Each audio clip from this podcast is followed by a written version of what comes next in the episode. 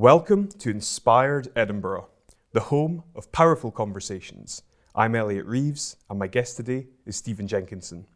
Stephen is a Harvard educated theologian, culture activist, educator, and creator and principal instructor of the Orphan Wisdom School. For years, you headed the counselling team of Canada's largest home based palliative care programme, and you were assistant professor at a prominent medical school. Working with hundreds of dying people and their families, caregivers, nurses, doctors, and social workers, you encountered the deep death phobia and grief illiteracy that exists in the West. This motivated you to redefine what it means to live and die well.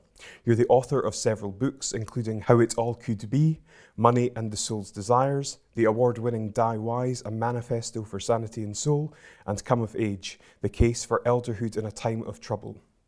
You're also the subject of the National Film Board of Canada documentary Grief Walker, a lyrical, poetic portrait of your work with dying people. Most recently, you have been performing your Nights of Grief and Mystery tour, a rich and powerfully nuanced evening woven together by deep storytelling, wandering, and music to sold out venues across three continents. Stephen, I'm truly honoured to have you here. Welcome to the show. Thank you very much. Boy, that's a, that's a list. it's quite an introduction. Yeah. um, yeah, I, I, said to you just beforehand. I mean, I've watched uh, many of your interviews, and uh, I've been looking at a lot of your stuff. And you, I mean, you, you certainly appear to have quite a fascinating story. Well, I've been interested in it. yeah. Yeah. I, am going to mix things up a little bit for this interview. Mm-hmm. Um, I thought for the first question, I would ask you a, a slightly obscure one, okay. uh, which is if you were in my seat, what would you ask you? Or, or maybe to put it another way, what's a question that you're never asked that you wish that you were? Wow. Oh, man. Well, what I do in interviews uh, is I try to, I would say, elevate and elaborate the question and the answer. And I tend to answer the, the question that they should have asked me, but didn't quite yes. get to. You know? You, yeah, I've noticed you doing that. Yeah. well, and, and it's not trickery. It's really, it's coming to an understanding that, you know, somebody stumbles across this, what we're doing right now, and you have the extraordinary privilege of materializing unannounced uh, in, in the middle of somebody's life, you know. I really try to carry myself with that sense of, of privilege about it. Well, it's a burdensome thing as well, because, um, you know, you don't get a second chance to do it. So, so that's why I answer the way I do, uh-huh. in, in, in hopes that there could be some use, you know, for what we come up with. But you've got me on this thing, because uh, it's very early uh, for me and I had a long show last night. Yes. And I was up to the wee hours because your town doesn't like to go to sleep, I notice. Um, I might have to defer on this one. Okay. If you don't mind. No, not at all. But it's, it's, uh, it's a good curveball, and I'm wide awake now. okay got your attention. Yeah. very good, very good. Um, uh, you know, one of the things that uh, is is almost unnoticeable, apart from the way that you turn up, the way that you present yourself, is the way in which you communicate. You do so with, uh, you know, such precision, and so you, you do so so impeccably. Um, Thank you. What you know, I'm, I'm trying to think. What is the reason for you doing so? So, because a lot of people are quite flippant or quite yeah. um, quite loose with their Ironic words. and so on. Yeah. yeah. Well, um, it's certainly partly what I just told you a second ago. And, you know, I, I was, from a young age, I was very compromised in my breathing and still am.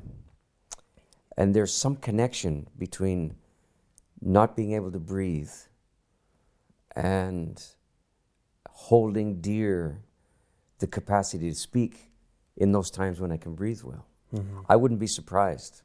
You know, I've never thought of this, but I'll bet anything these two are connected from a very early age.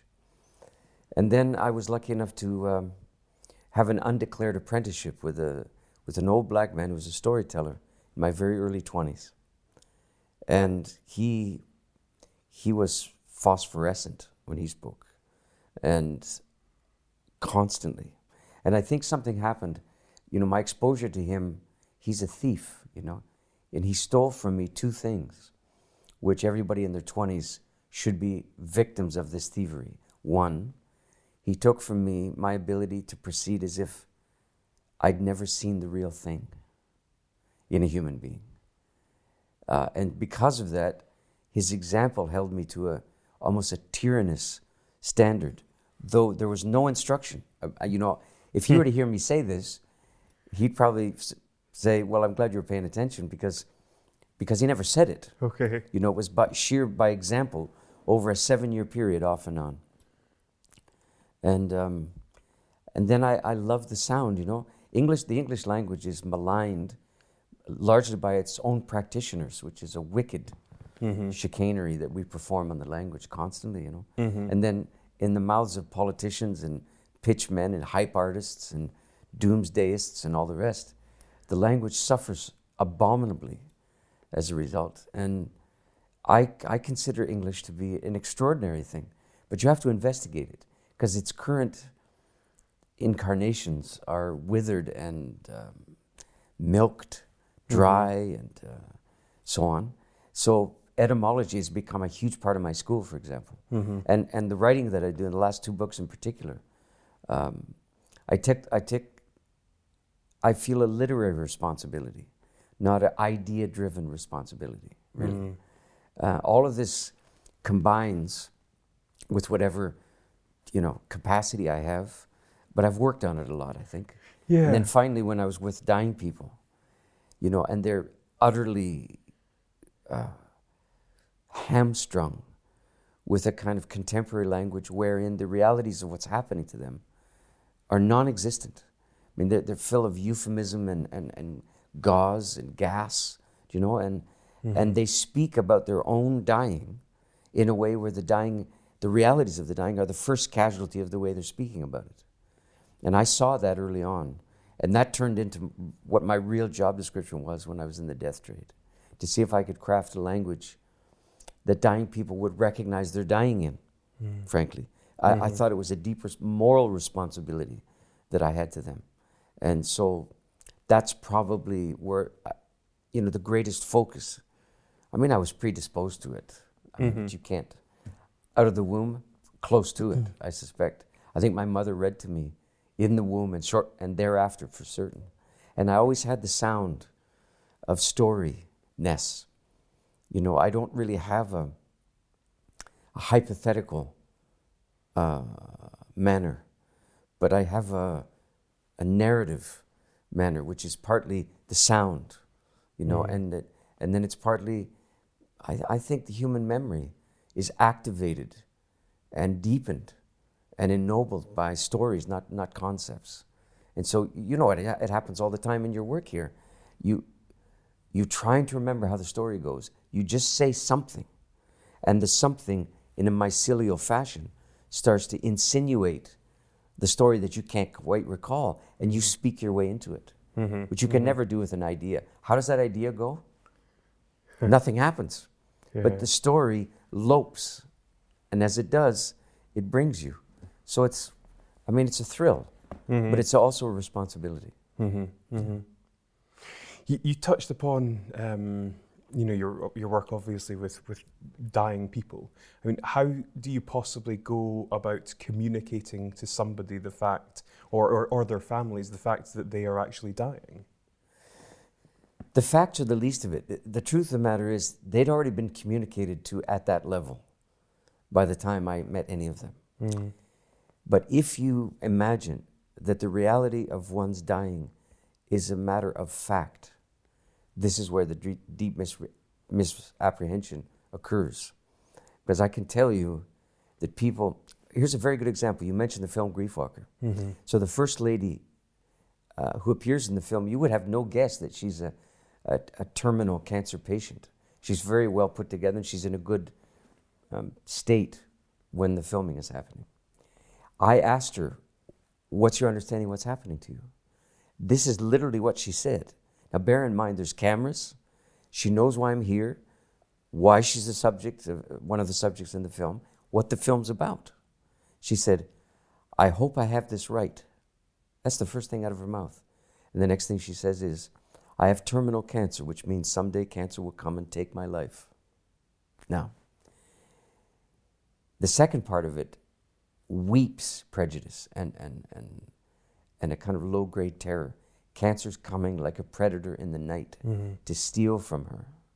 something that otherwise should be an eternal possession of hers. That's in there. Mm-hmm. But the first part, I hope I have this right. I mean, how could you have it wrong? If dying were a piece of information, she couldn't possibly have it wrong. But if it's a whole person calamitous um, overturning of your understanding of life, I guess you could have it wrong. And mm-hmm. inadvertently, that's what she was signaling. Mm-hmm. That up until now, she's trafficked in it as if it were like a monopoly board, you know, and it's not real. Mm. And it's just hopscotching along and appointments and, and you know, treatments and, and decisions, and that's it. Mm-hmm. But that's virtually none of it. But of course, people cling to that because it's a place they can easily drop into. And, and then they get reams of information. Then they go home and do all that thing, and they, they can sp- speak doctor with the doctors, but they can't talk human with the humans. Yeah. And most of it, and then they're adrift on a raft of information that's coming log by log, it's coming unglued uh, as the storm rises, you see. Mm-hmm. Hmm. I- I feel like the, the premise of this question is actually flawed, but based on having listened to you speak, I think that I'm correct in, in the way in which I say it, but we'll find out. Okay. What does a good death look like? Mm. Yeah.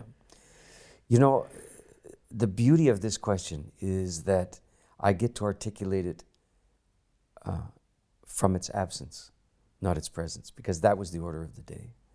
I can tell you what it looks like when it doesn't happen. And from that, you can get a sense of the missingness of something and its shape and its nuance, yeah? Every bad death I saw had a few salient features recognizable from one to the other. One, it was very inward turned, it was very self possessed. It was deemed to be a possession of the self as well. Um, it, was a, it was a matter of personal style. It was um, something that I owned, that I could do with as I pleased, as it suited me, from one, literally one fitful minute to the next. I was aided and abetted in this lunacy by the people around me who claimed to love me. I know that's a strongly worded way of saying it, but, but the notion of love at a time like this um, became a, a sheet of Teflon, a kind of firewall that the loved ones built around the dying person to see to it that their understanding of love never changed. That's their view of how you serve someone who's dying, that ev- it's business as usual, as normal a life as possible. And the understanding of love becomes uh, a grim refusal to inhabit the time that you're actually in. I'll give you a little example. So, um, the woman's about 28 and she has breast cancer and metastases to the lungs. And I'm walking up three flights of stairs and I know she's never coming down the stairs hmm. on her own power. It's amazing to walk towards someone you've never met, wondering if they know about themselves this little sordid detail that you know about them. And I knocked on the door, and Mum answered. She brought me in a little stiffly, as was usual, and came and sat down. And Mum's on the couch, and there she is, and she has the prongs, the nasal prongs for the oxygen. And I asked her, "What's her?" Uh, just after introducing, like right away, "What's your understanding? of What's happening?" She said, "I understand I'm seriously ill, but really I don't let, let it be a big part of my life." And she looked at her mother. Obviously, they basically rehearsed this orientation. And her mother literally did this. That's my girl, she said to me with obvious pride. That's what I'm talking about. Anybody who saw that would see two well adjusted people who have turned a terminal diagnosis into a, an annoyance. See what I'm saying? Mm-hmm. That's madness. That's not love. That's co conspiracy. See what I mean? Yeah. So, so I, you know, I, this, the purpose of the story is to challenge the notion that that's what maternal love does at a time like this. Mm-hmm. Maternal instinctive protectiveness, yes, sure. I'm a parent myself. But the notion that you will conspire with your child to see to it that your child waits until the last gasp mm-hmm. to come to this reality and to live it accordingly. This is, frankly, can't be defended. It can be understood, but it can't be defended as love. So even your, your understanding of love has to serve the God who has now come through the door, right? I don't mm-hmm. say really to love the dying, but I would say that your understanding of love has is dying too. Mm-hmm. That's what I mean. Mm-hmm. Yeah. You mentioned God, and I was going to bring this up. I'll do so in, I'll, I'll sort of paraphrase a section from a, a well known book. Ernest Becker's The Denial of Death uh, speaks about the existential paradox, how we're capable of pondering the infinite, um, almost making us feel as though we're like gods, um, but we're housed in these heart pumping, breath gasping, decaying bodies, which, uh, you know, we're, we're we're It's a fun worms guy, and food for. It, I mean, it's it's it's a, it's a Yeah. it's quite a shocking um, Yeah. a shocking thing when you think about it. Yeah. What what does what He does- wasn't doing well when he wrote the book, by the way. okay? But I'm sorry. Please go. No, ahead. not not at all. I want to um, ask you what the word God means to you. It's a verb. Okay. That's what it means to me. It's it's um, it's become atrophied as a kind of celestial identity of some strange description. Yeah, but I think like many many of the treasured words in any language, they have their semantic origins as verbs. They're, it's it's something that's done. It's something that happens. It's not a kind of platonic ideal, un, disengaged and and never changing and etc. and so forth. Mm-hmm. So that's the first way. It's volatile, and it's not housebroken, right? And it's not that interested in your understanding in these matters.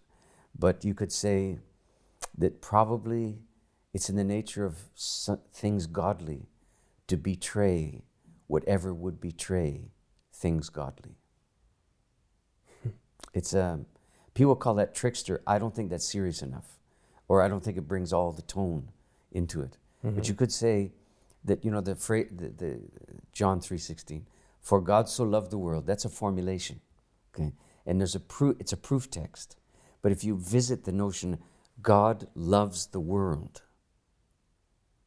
This will help you with, with your misanthropy and your imagining that God and humans are somehow implacable, uh, hostile neighbors, or at least the hostility runs in one direction, or the ignorance, to, or whatever it is. you know. Uh, so, so to my mind,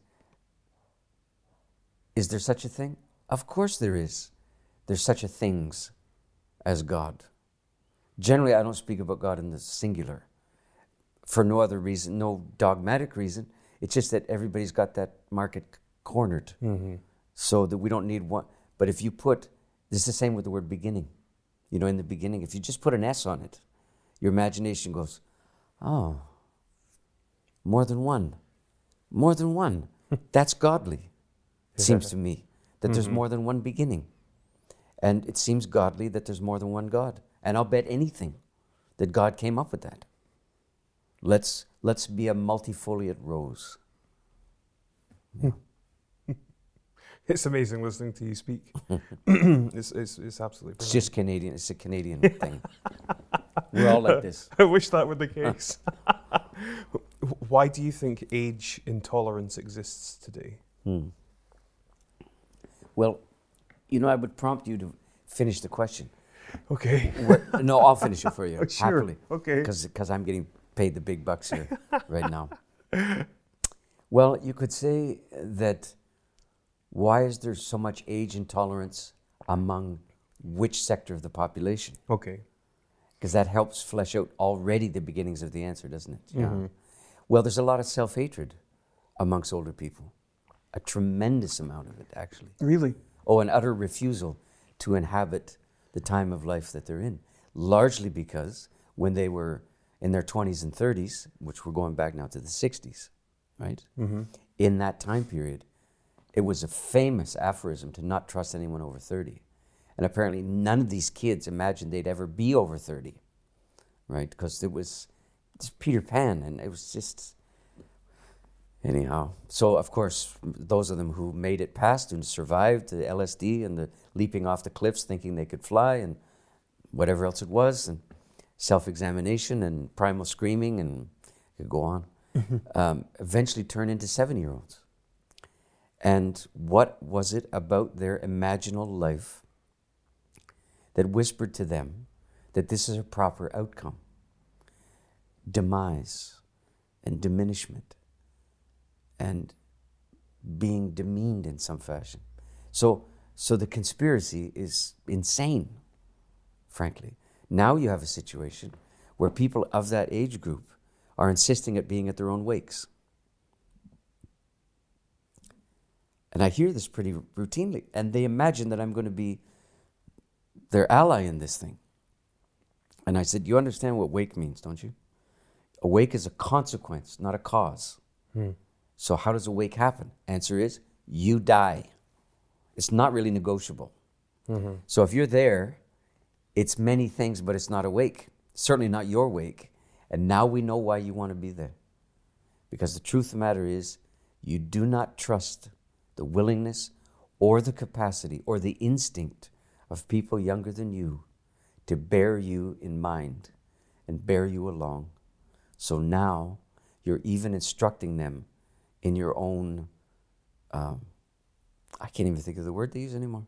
But anyway, your the story which is you. Mm-hmm. You hmm. still want to write it. Mm-hmm. And you'll be doing it from the grave, probably. So, so it's an act of fundamental mistrust, which is deeply understandable because in the rupturous relation between the generations, it's more than possible that young people will and continue do, to find older people to be like spent jet trash littering the landscape. No, literally. I mean, I have to tell you this. Mm. You know, given the age that you would appear to me to be, that the darkness regarding the world that young people are in the process of inheriting now is unspeakably uh, thick. And um, I don't think it's possible to overstate the resentment. And I don't think older people are hip to this, to be honest. Mm. And when it comes out, um, it's mannered for a, about 10 seconds. And then you find young people howling into the, the withered, recoiling face of someone who could easily be their grandmother mm-hmm. or even older. Mm-hmm. And you know, the propriety of that is obviously a challengeable thing.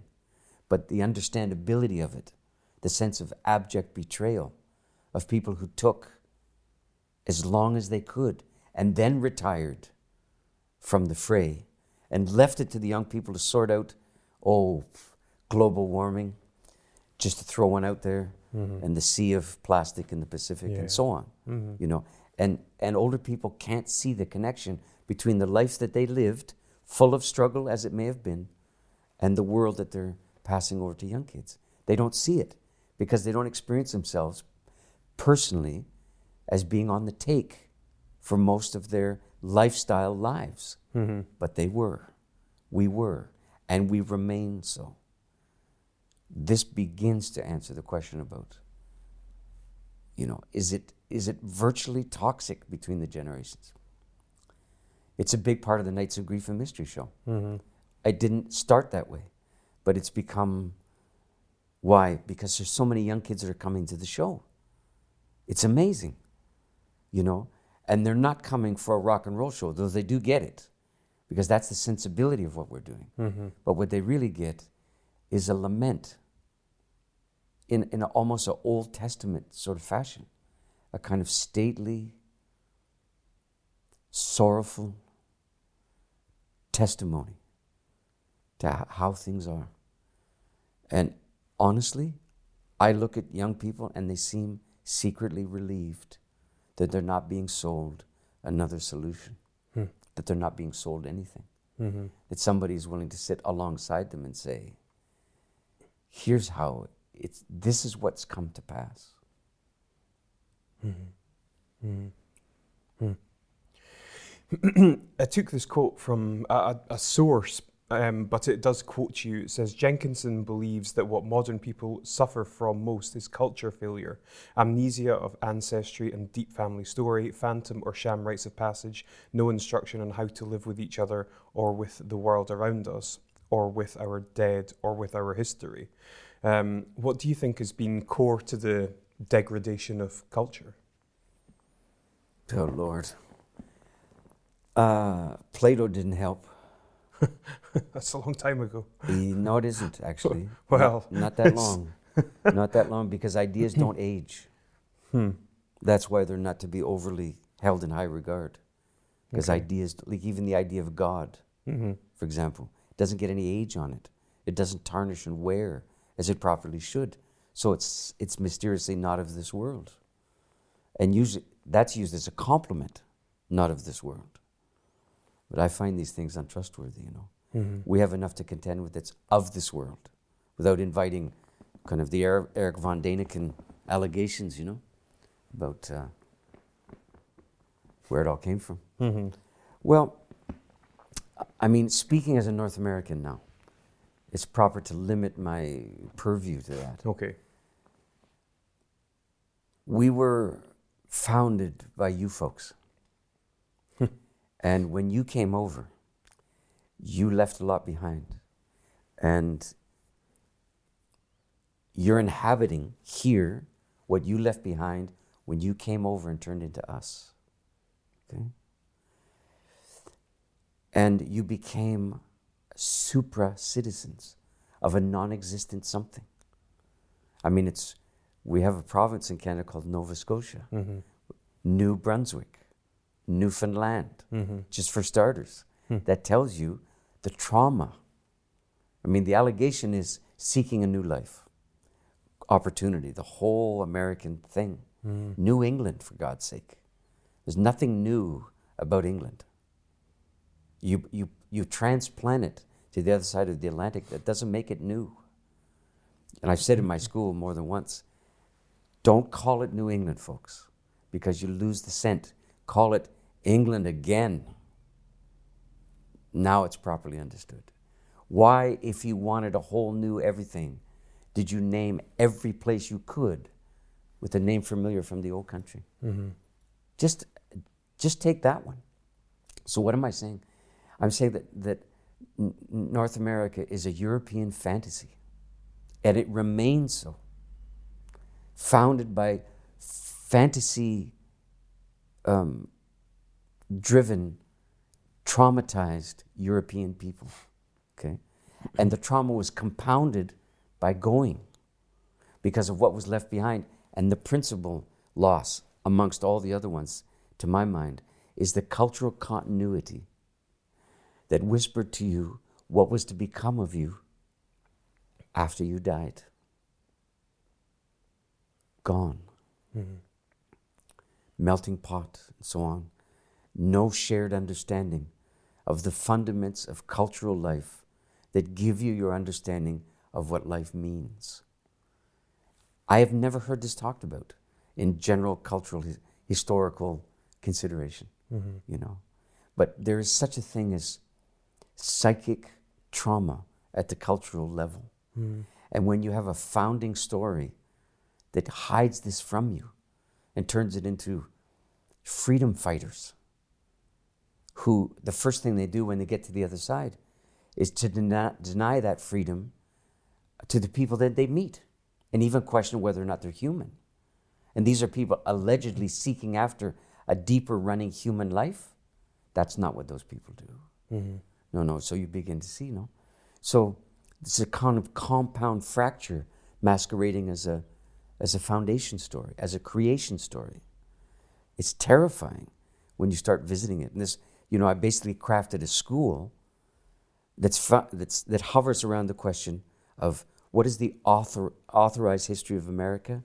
Now, what's the unauthorized history of America? The one that nobody seems to want to cop to, which is clearly enunciating itself now with the kind of wringing dry of the resource base and so on. Mm. I mean, people who love, you know, their lives and love freedom, and so they don't behave that way.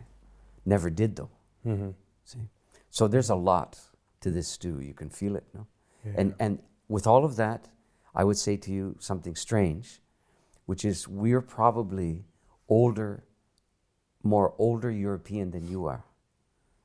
And what I mean by that is even though our accent doesn't sound like you at all, but our Europeanness stopped, freeze framed. See what I mean? Mm-hmm. As a consequence of the Middle Passage. And it, and it didn't continue. Mm-hmm.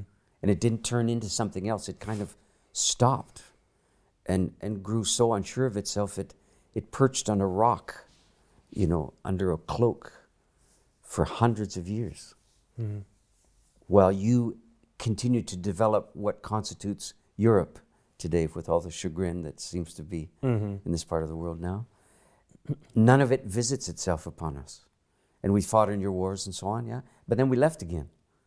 And here's the thing do we think about you? All the time. Do you think about us? From what I've seen, never. That's quite fascinating. Mm. What an interesting perspective. Mm. What, what's your What's your ancestry, Stephen? Well, I'm sitting in part of it. Really? I imagine. Yeah. You know, these things are bad. I don't really want to do the ancestry.ca thing, you know, the mouth swab and all that. Yeah, that I would rather either, be say. Informed by it at a subtler level. Okay. And clearly I am. Mhm. So I'll take this at face value. The first time I took a teaching gig in Ireland, which was a mad thing to do. I mean, you don't go to Ireland and talk if you're not from there. It's just as a matter of respect. You just don't do it, you know? Don't go to Africa to dance. That's what I'm saying? Okay. Yeah. so, so I, but there I was, stupid, and uh, and I'm standing at the front of the room. I'm just about to begin, and there's an old woman at the back of the room who yells something to me, or at me, or about me, or all of that. And I couldn't quite make I couldn't make out what she said because my ear wasn't tuned to the accent yet. So I asked her to repeat herself, and she said, "Well," she said, "Sure, you're Irish." That's what she yelled from the back. Now, if this had happened at home in Canada, everyone would have glared at her like, drawing attention to yourself. Who do you think you are? Very English response. Not one person looked back at her. You know what they did? All the Irish people in the room. They leaned forward and looked at me even more intently to see if they could see what she was seeing, you see. It was amazing. I never would have seen that at home. And I said to her, What makes you say that? And she said, Well, like was the most self evident thing on the planet. She said, Well, look at your head. So they, they just straight up claimed me right away because the other people looked at each other after she said the head thing. They went, Yeah, go on then. We figured you out. Go on. There's not many places in the world I could go, materialize in front of people like that. And somebody just goes like this, We'll be having you. Mm-hmm. Mm-hmm. And it was, I mean, it was absolutely heartbreaking. You know, that I'd lived that long with no sense of that whatsoever. And I, I don't make it um, like I don't, I don't live there. I don't long after the place. But it is a kind of cardinal point in the compass of self understanding that there, are, there is a people in this world who, who more than imagine me somehow remember me. See, that's the other half of what I was telling you about the, the Mhm. darkness, you see. That's there too. If people are willing to, to recognize you, it's astounding. It's across the generations. Yeah. And a little bit in this part of the world too, I think, the other side of the Irish Sea there. Mm-hmm. Mm-hmm. Somewhere in there, as far back as anybody is willing to know, you know, at home. Yeah. That's, that's, that's so interesting. Mm. I'm going to start asking you some of my, what I would, I suppose, call set questions. They're the ones that I tend to always ask in interviews. Mhm. Um, ah, I suspect you might have issue with the way in which some of them are perhaps Doesn't worded sound like or, me at all. in, or, their, or their intention, but Okay. hopefully you can uh, you can see through that. Okay. What what do you feel is your purpose in life? Do I only get one? I, I hope I have some choices in the matter. Okay. Well, um, you know, part of this is, has to do with certain kind of native skills that seem to arise in you. But these things can be stillborn without remarkable encounters at very numinous times. I had those. So I was kind of ignited, you could say, as I went along. Mm-hmm. So whatever ability I had was employed. And God, I mean, that's an unspeakable bounty when those things happen together. You don't know it at the time because you're callow and you're young, right? And you, you claim to know yourself and things like this. Um, I'm f- in full possession of my assignment. I can say that with no equivocation. I don't own the thing, I don't command it, but I'm informed by it. I have a band. This is ludicrous. I'm not a give, I'm not a natural performing person. I'm, I'm shy. And it's disfiguring to stand like I did last night here in Edinburgh and, and, and for two and a half hours proclaim, you know, but that's what happened. And it happens again.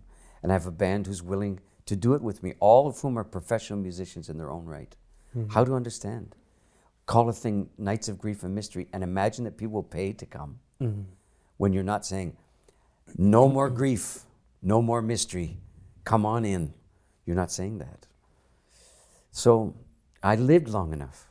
I mean, that's one thing that shouldn't be over, overlooked, you know. Mm-hmm.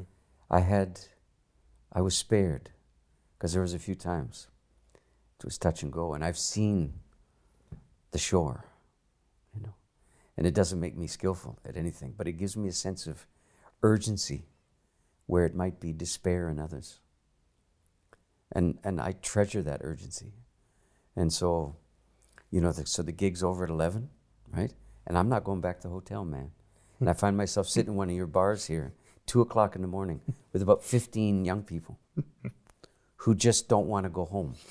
And I have the same feeling. That's one of the th- reasons I'm here now, is that I get to sit with people who are younger than me. And they just want to know that the whole thing's not worthless. But you can't say it.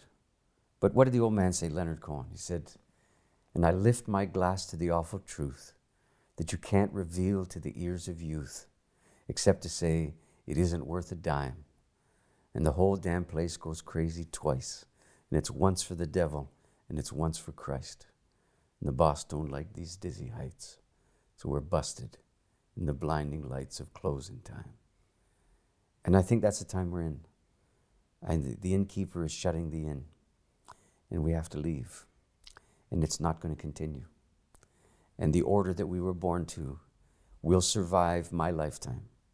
If survive is a good word to describe something that shouldn't be there anymore. It may survive your lifetime, but sometime thereafter, the whole works will find its proper denouement. And I think the principal responsibility in a time like that is to witness the undoing of the thing. And I'm, I'm probably an early Oh man. Let's say I'm an early uh, canary in that coal mine. And when I stop singing, it will be one of the little signs that the toxicity is gathered when the silence comes uh, amongst the people willing to know it, who are not addicted to solutions, but are willing to be witnesses instead. When the witnesses stop speaking that's probably close to the tumble. Mm-hmm. It's rather grim, eh, for so early in the morning, but you asked me. I tell you this. So I'm in Phoenix, Arizona, or somewhere. Mm-hmm. I'm at a bookstore. It was crazy. There's a lot of crystals in the bookstore. That's not good. Not my kind of place. It's like kryptonite for me. But anyway, that's where I was, and and there's this guy in the front row, and he's just, he's just right like that. He doesn't even blink for two and a half hours. At the end, he comes up to me and he says, I've been watching you very carefully. And I said, No kidding. I noticed that. And he said, I, th- I finally figured you out. I said, Well, great. I had to come all the way to Phoenix to get figured out. What'd you come up with? And he said to me, You're a prophet. That's the word he used. And he was he was said it without chagrin and without irony. He said, "You, that's what you do." I can't disagree. but I said, "Don't tell anybody because it's not a well-paying gig, and the fringe benefits are really questionable. so we'll just keep it between ourselves." But now I've told you, so that's what he said. You know, Okay. I'm. I can't disagree though.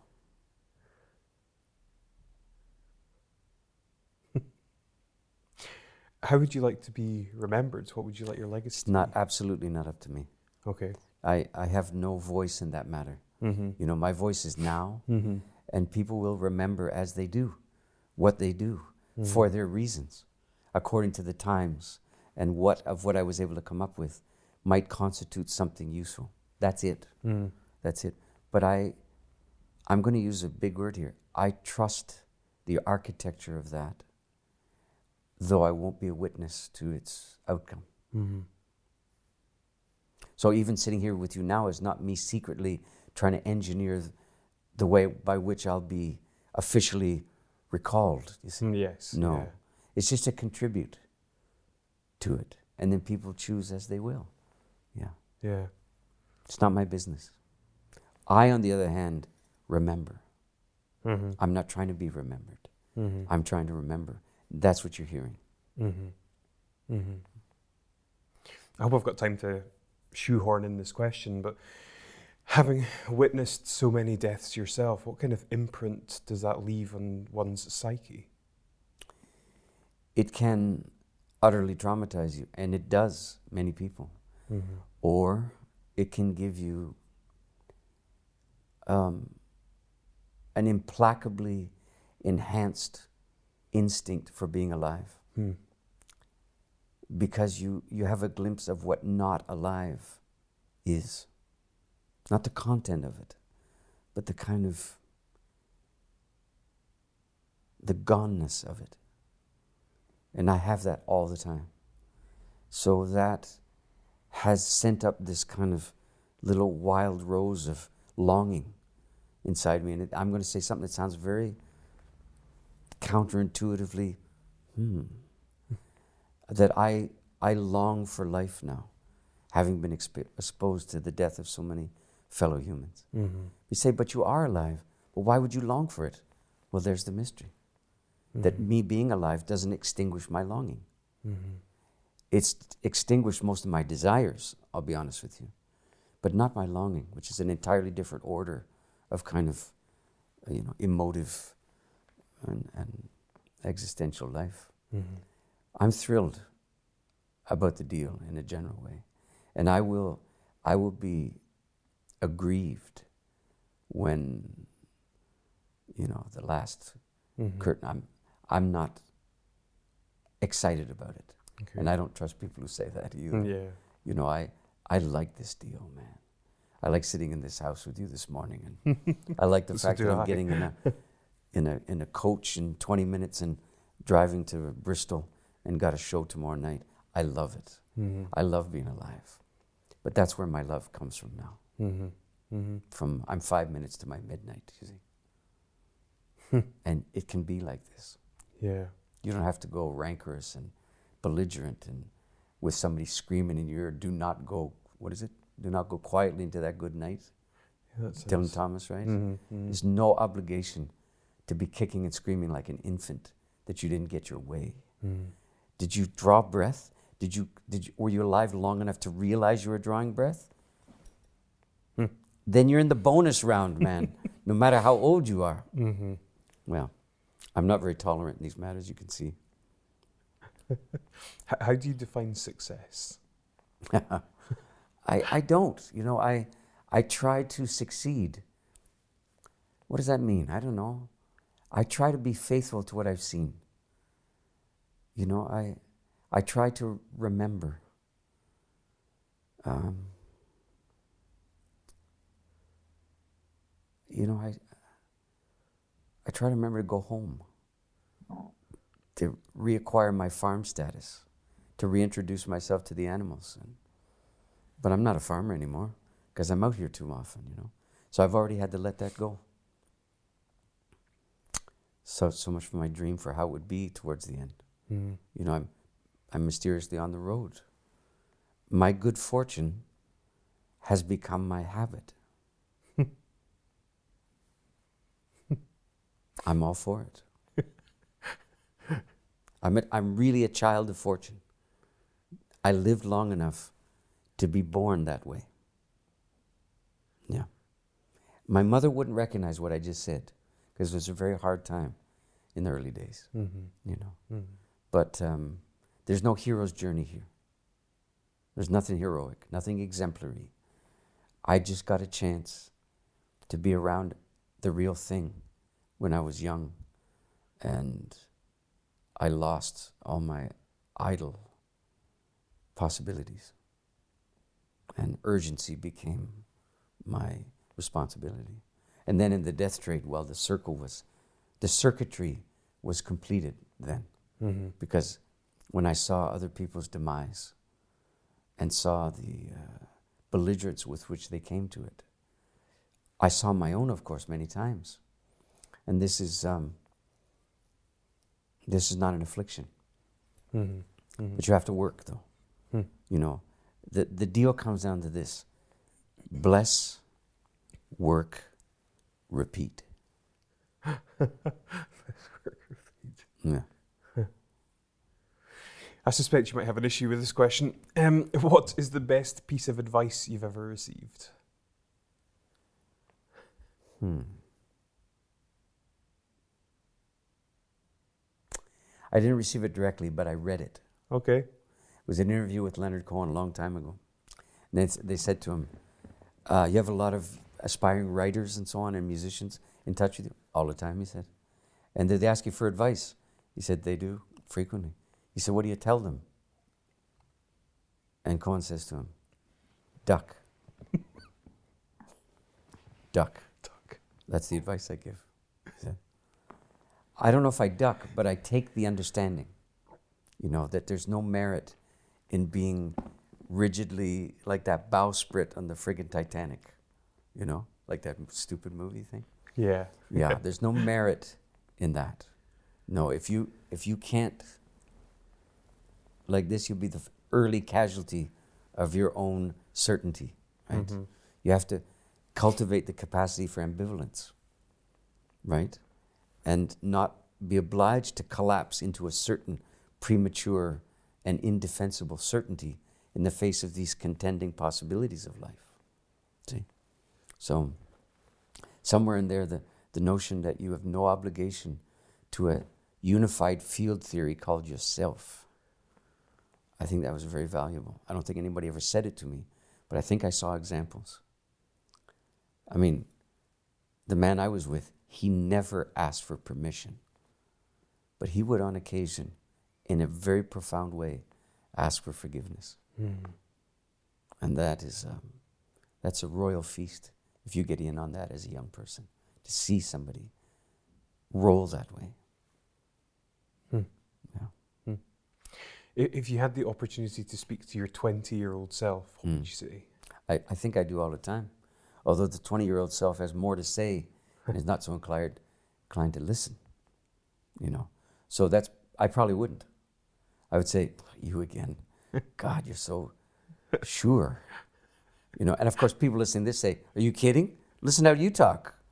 You don't go, I think at the end of every sentence, or who knows, or anything. That's true. I don't have those qualifiers. But this is me brailing my way towards what you're asking me about.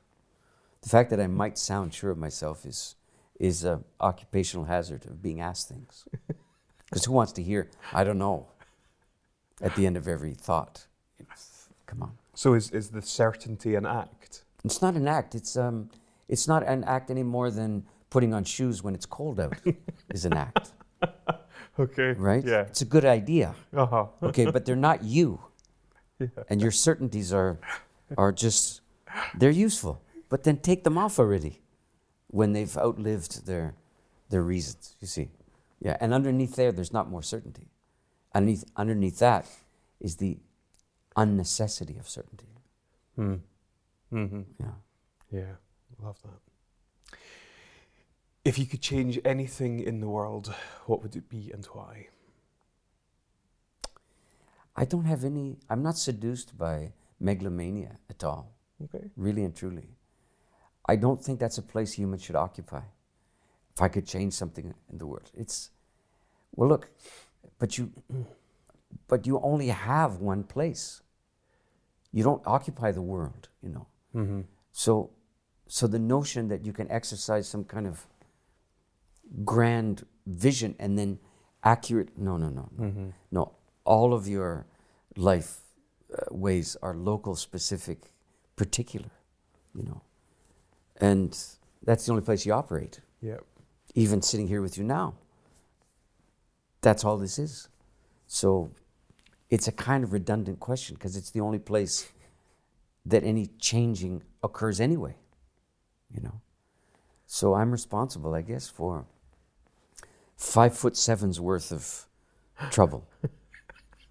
That's all. And I try to uh. inflect the trouble in some fashion so that it can it can outgrow its its old habits and turn into an old person's um, mischievous uh, unwillingness to comply. Okay. But I suppose your your influence can be um, you know sort of exercised vicariously through other people. So it, y- there's this a kind of cliche quote: uh, "Be the change that you want to see in the world," or you know the way in which you show up in life can have a ripple effect outwards. Does have. So you think there's there's merit in that? Oh, listen. So, excuse me, that's a little strong. Here's the thing we have this word awake in the English language, right? Everybody thinks they know what it means because we use it as the opposite of sleep, or if you're in a kind of enlightenment circles. But investigate the word and it will not betray you. It's very simple. It's an old English word, so the A in front functions differently than if it were a Greek or a Latin word. And in Old English, it's a preposition basically. So it locates. Okay, that's the A. It means of, or sort of pertaining to, mm-hmm. or constituent to, something like this. And then the root word wake, we use this word. Mm-hmm. It's a thing that you make when you go through water. It's the hmm. thing that you make as a result of dying. It's very interesting that it's the same word for both of those things. You reassemble the word, and the condition of being awake has nothing to do with, aha. It means this to be gathered into the web of consequence that emanated from everything you did and everything you didn't do, and what you said, what you should have said but didn't, and so and so and so. So it's not a recipe for being unfettered. It's quite the opposite. It's to be tethered hmm. to your times and to the consequences that became the story that people remember you by, if they remember you mm-hmm. at all. Mm-hmm. That's our responsibility, is to proceed bound to what binds us, if you could put it that way. Mm-hmm. And to fail to do so is sociopathic. To be self initiating, self concerned, and so on, that's sociopathic. It's extraordinarily hazardous to the general well being, whatever's left of the general well being after several generations of experimenting with, you know, self development. Yeah. I think I might have to go. Yeah, that's what I was thinking. Um, I just want to say, Stephen, a- a- an enormous thank you for uh, for for your wisdom, your insights, and uh, it's been an absolute honour and pleasure speaking with you. Ah, so- you're very kind. These are mostly allegations in lieu of the wisdom that I haven't managed yet. well, But cheers, thank you so much, too. thank you, Stephen. Okay. You've been listening to Inspired Edinburgh. If you enjoyed this, please subscribe for more powerful conversations. Thank you for taking the time to listen to our show, and we'll see you at the next episode.